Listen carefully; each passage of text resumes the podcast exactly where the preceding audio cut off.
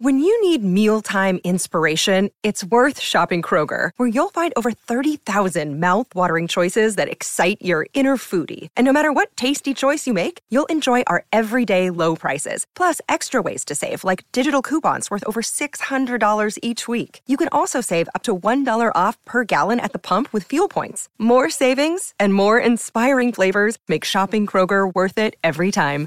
Kroger, fresh for everyone. Fuel restrictions apply. Another day is here, and you're ready for it. What to wear? Check. Breakfast, lunch, and dinner? Check.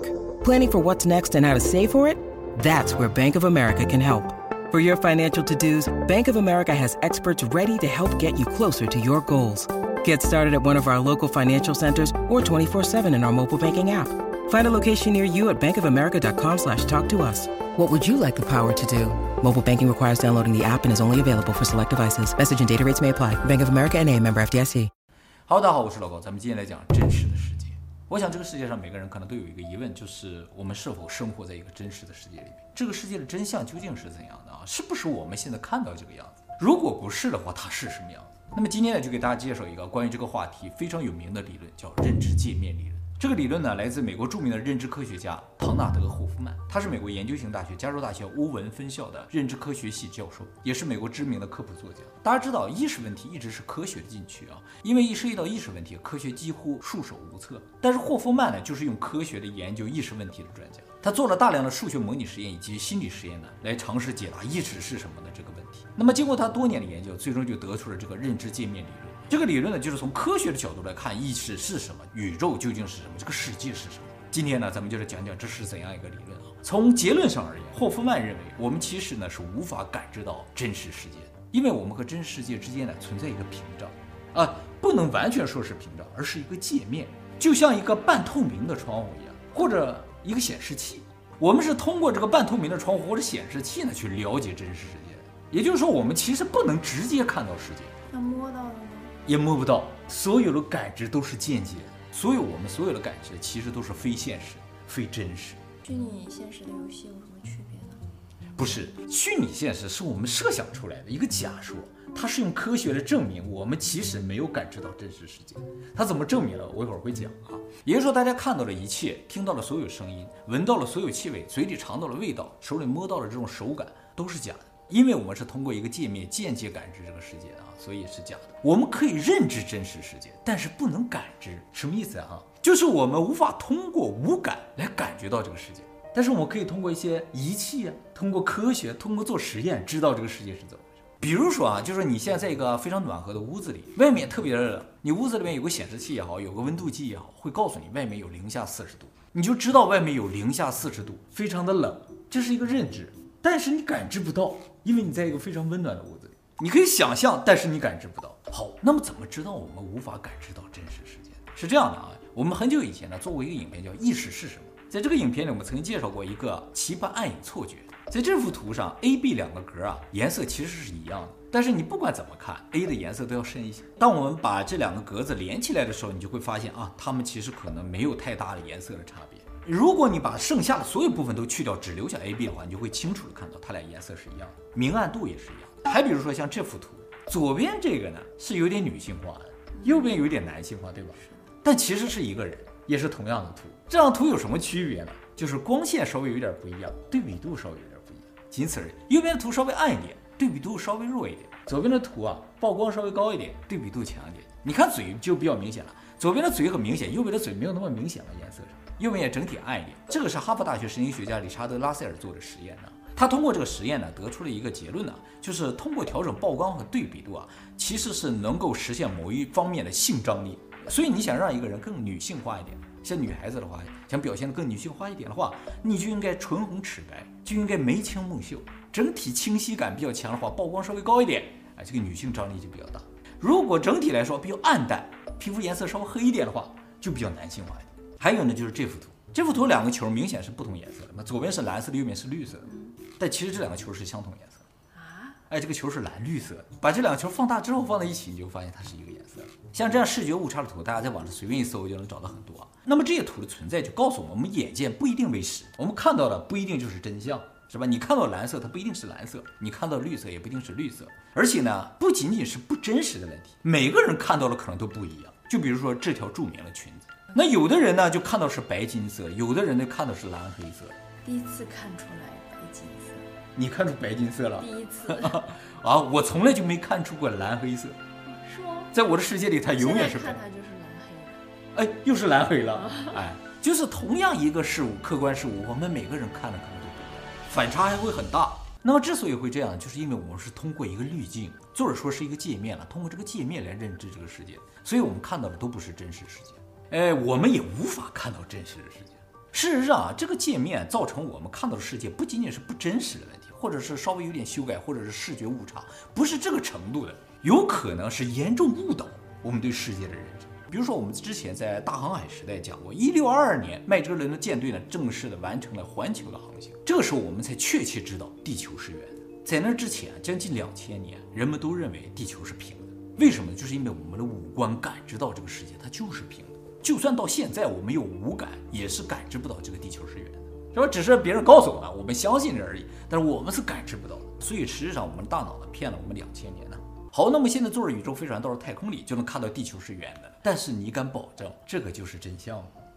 因为也是通过你眼睛看到的嘛，也是通过一个滤镜看到的，一个界面看到的，你也无法保证这是真的。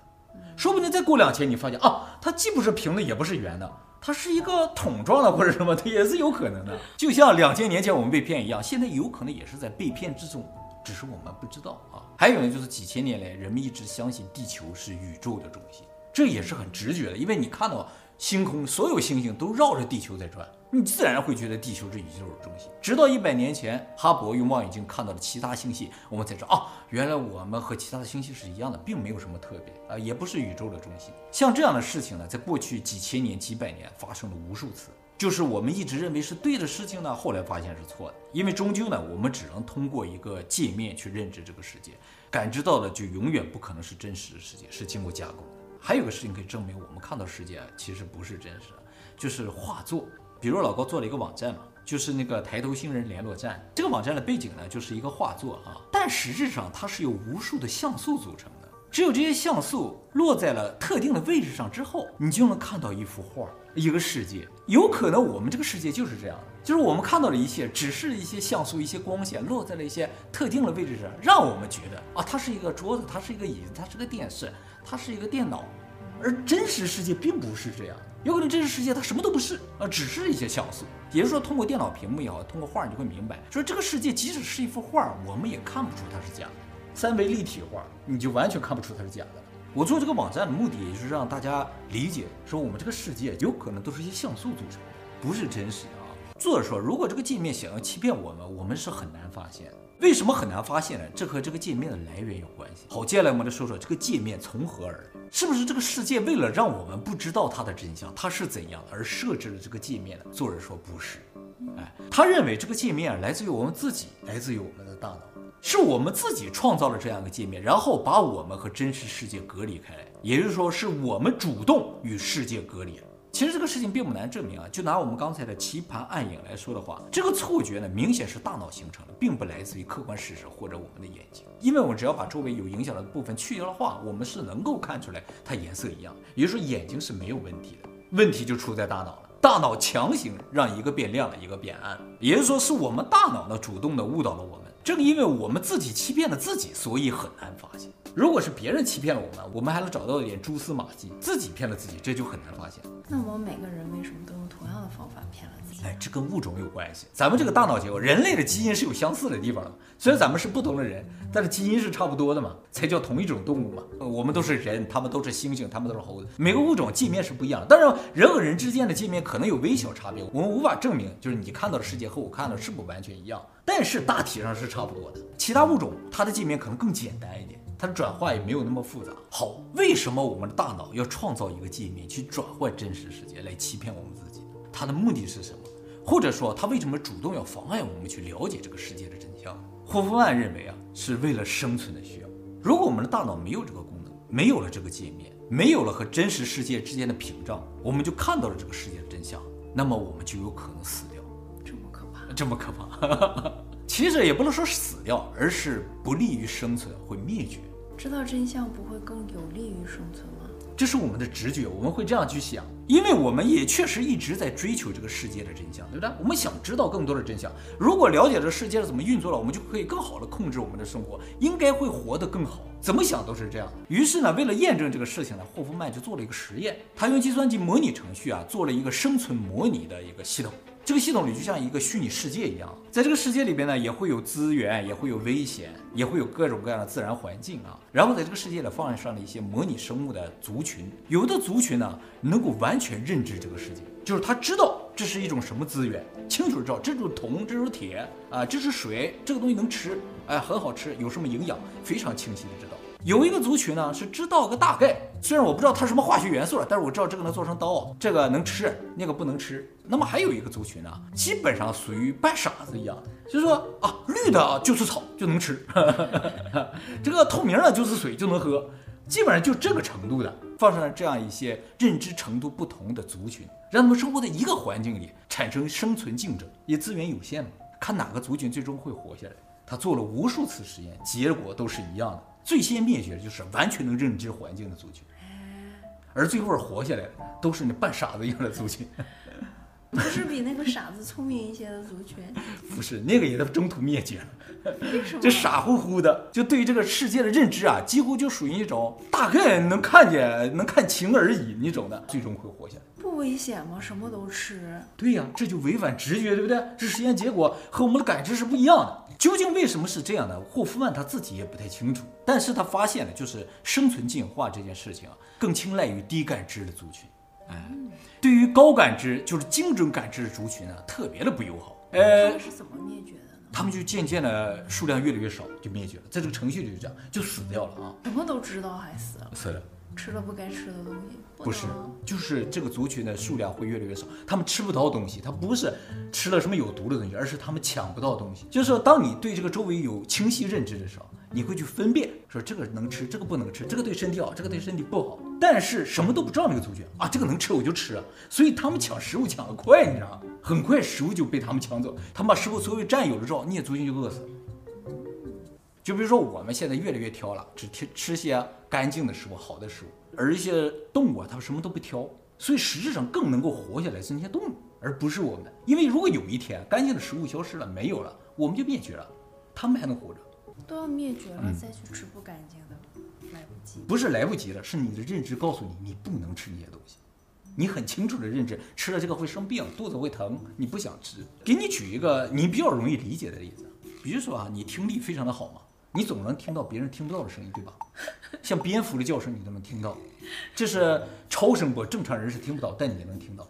这是一个超能力，但是对你的生活造成严重困扰，对不对？晚上睡觉时你就睡不着嘛，因为你总能听到别人听不到的声音。就说它是个超能力，它不利于生存。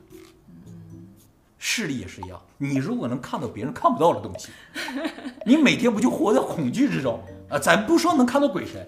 你就是视力特别好，别人都看怎么都是个美女，你却偏偏能看到她的毛孔，那你怎你讨厌？对，你就还怎么结婚？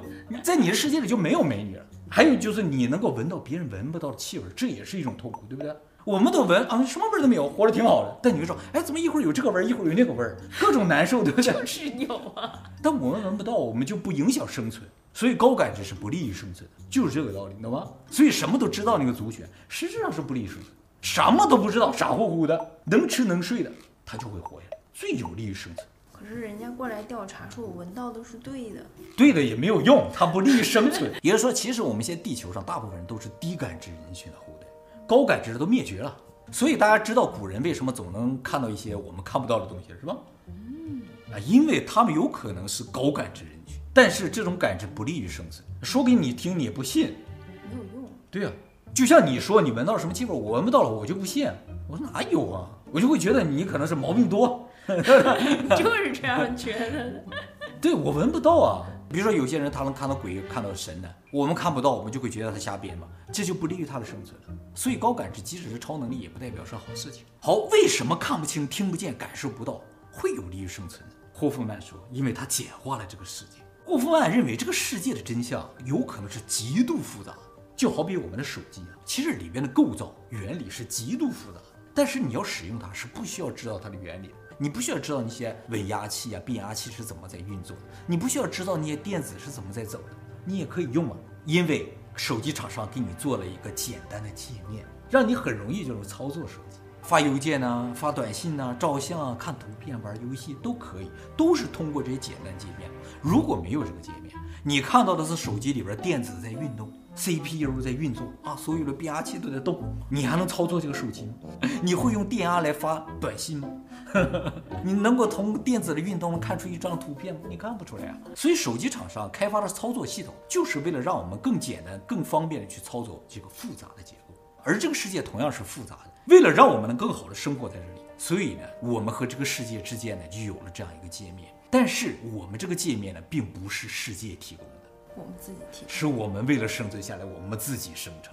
我们自己为了让自己不被这些复杂的东西影响到生存，把这个世界简化了，让我们看到的东西都是极端简化过的。对于那些对于生存没有意义的信息，视而不见。就是其实你这一眼望过去，应该会看到很多对生存没有意义的东西，但通过大脑全部过滤掉了，你就好像没看到一样。空气里边这些游动的灰尘，按理来说你应该是可以看到，但是它就让你看不到。比如说你眼睛上面有眼毛嘛，离你眼睛这么近，按理来说你应该是能看到自己的眼毛的。但是你如果不故意去看的话，就是看不到。这就是大脑的简化的过程，它给你创造了一个简化的界面。那情人眼里出西施呢？一样的道理，利于生存，利于生存繁殖。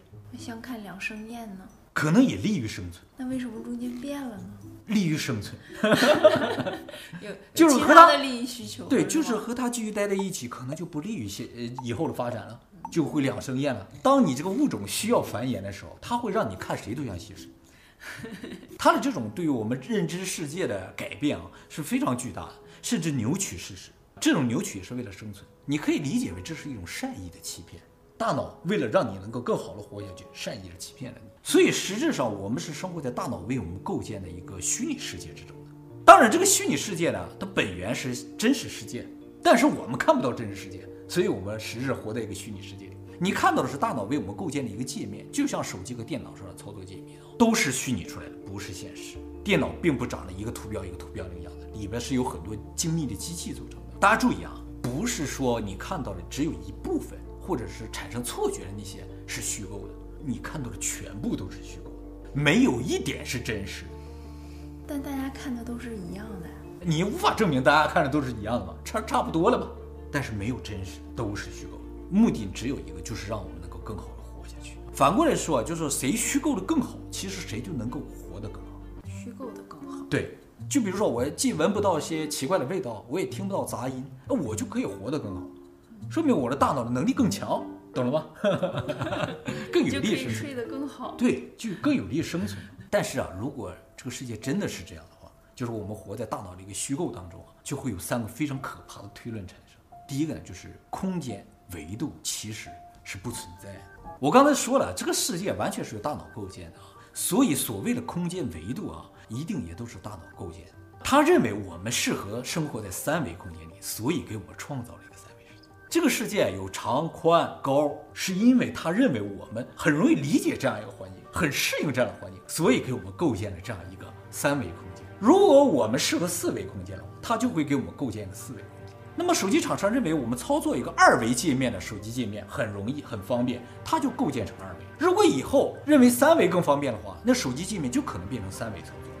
这是个可以发展的。人类有没有可能发展不太清楚啊。现在我们是觉得三维更适合生存，所以在一个三维世界。有的人生活在二维世界里。没错，哎，你说到关键了。事实上，确实是有人生活在二维世界里，适合生活在对。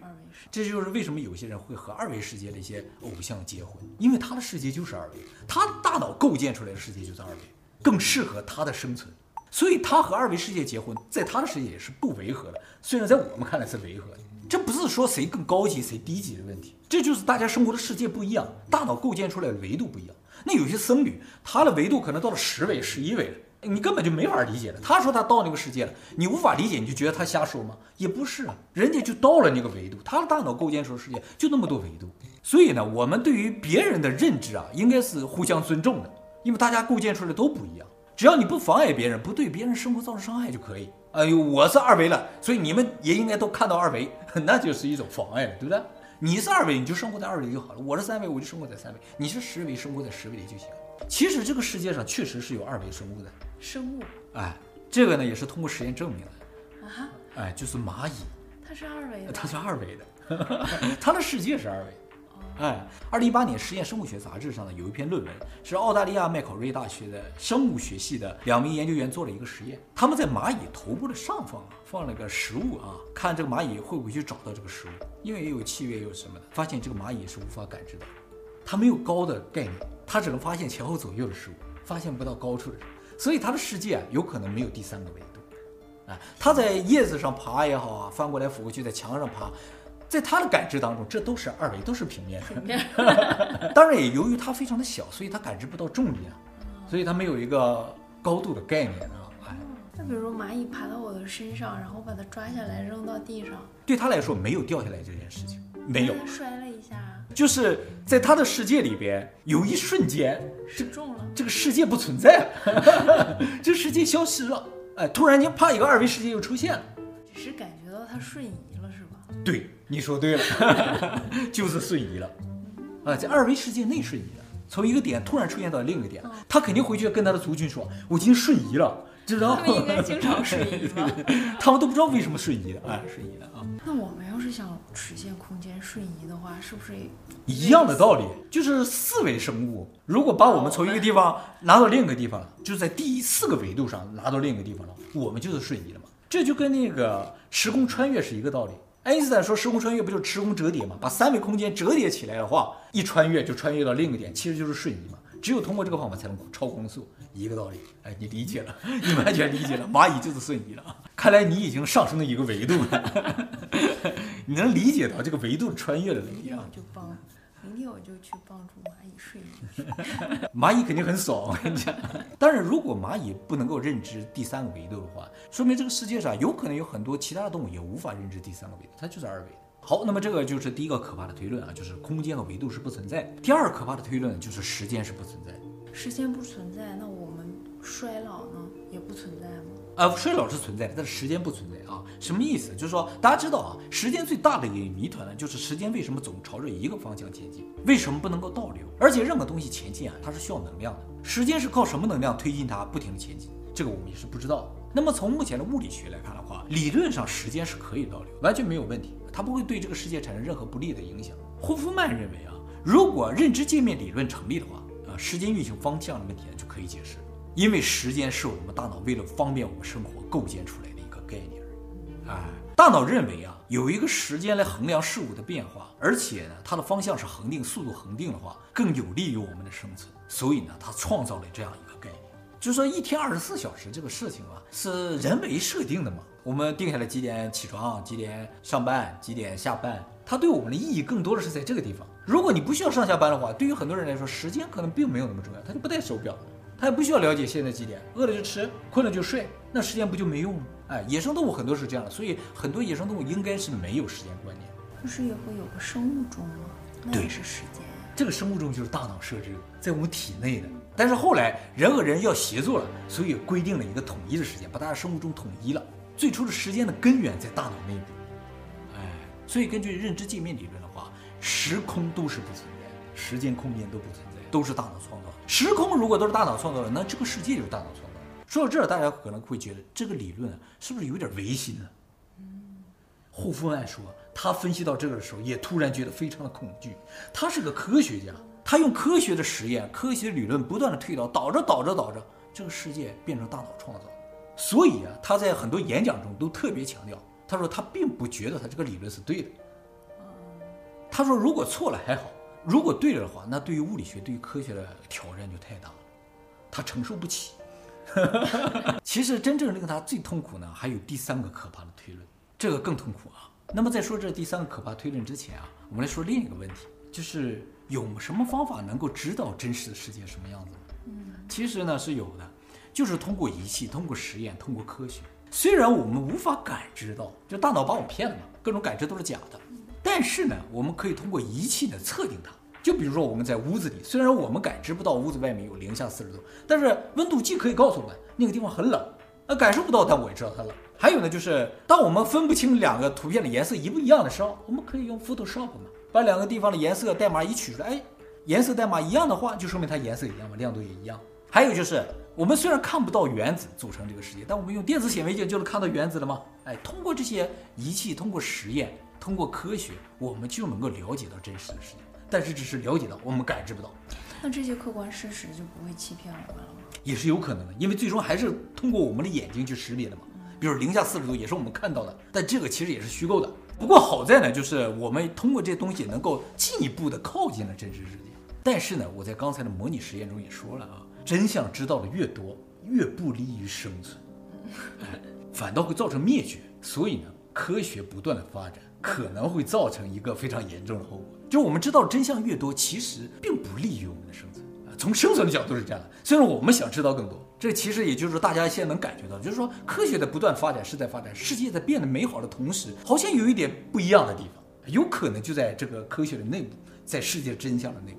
那我们有没有可能在一个科学急速发展的社会里，做一个那种能生存下来的半傻子呢？这就很难了。就我们也归到聪明那一组了吗？不不不不，这个事情就说明一点，就是说其实啊，一知半解是最幸福的。难得糊涂。